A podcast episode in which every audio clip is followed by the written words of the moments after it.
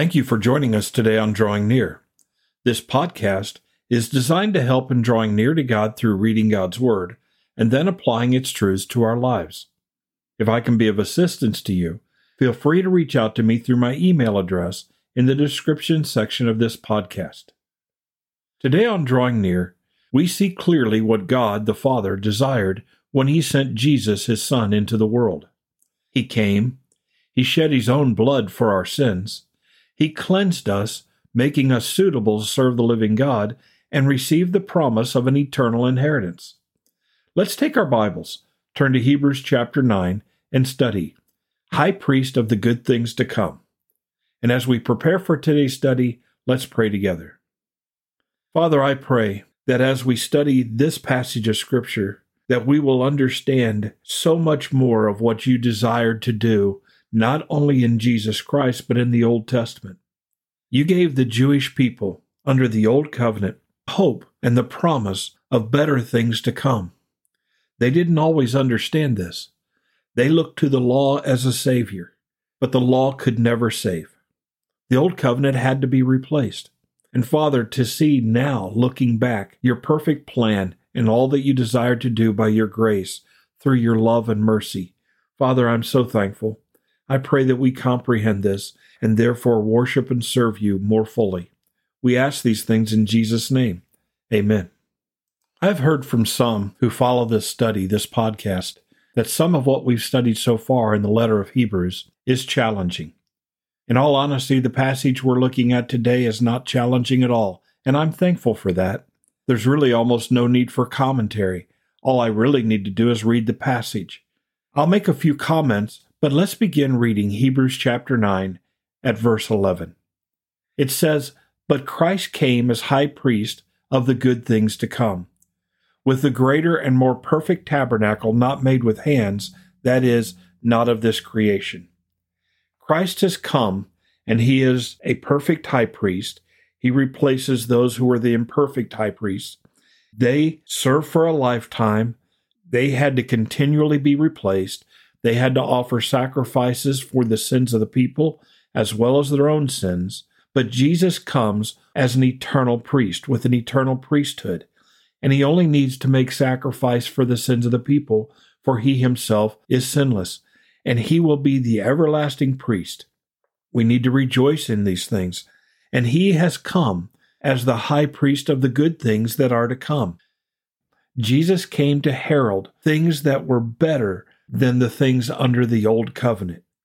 He has come with a greater and more perfect tabernacle, not a physical tabernacle made with human hands, not a physical tabernacle of this creation. We can see in the book of Revelation God in his holy temple, in his tabernacle. We can see the more perfect tabernacle, which is more suitable as a place for the living God. Jesus came to bring these things about through his death, burial, and resurrection. And then in verse 12 it says, he has come. Jesus came as high priest, not with the blood of goats and calves, but with his own blood. He entered the most holy place once for all. As the eternal high priest of the living God under the new covenant, Jesus has come into the very presence of Almighty God, the most holy place, and he has come offering his own blood once for all. There is no need for further sacrifices. There is no need for another means of paying for our sin. Jesus has paid for our sins once for all. And in doing so, he has obtained eternal redemption for us, his people. Praise the Lord for this. We have one high priest, we have one mediator between us and Almighty God. And he has come to bring in better things. He has come with his own blood. He has entered into the very presence of God and has made sacrifice for our sins, obtaining for us eternal, forever redemption, not temporary redemption, not just making us okay with God for a little while, but making us acceptable, redeemed before God for eternity. It says in verse 13, For if the blood of bulls and goats and the ashes of a heifer, those things sacrificed under the Old Testament, if their blood, sprinkling the unclean, sanctifies for the purifying of the flesh, And that's what it did. We need to pause there. It just purified the flesh for a little while. It just appeased the judgment of God. It didn't remove it. It wasn't lasting. These sacrifices had to be made year after year under all the different priests for centuries. And it just cleansed the flesh temporarily. Verse 14 says, How much more shall the blood of Christ, who through the eternal Spirit offered himself without spot to God? We see in verse 14 something somewhat amazing. We see it often in the scriptures. We see the Holy Trinity. It says, How much more shall the blood of Christ, God the Son, who through the eternal Spirit, God the Holy Spirit, offered himself without spot to God the Father? That's what we see here.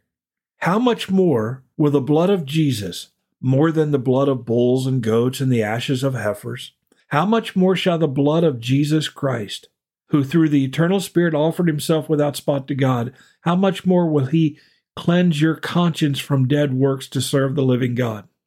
He doesn't just temporarily wash our physical beings, wash our physical bodies. He cleanses our conscience. He removes the guilt and the shame of sin.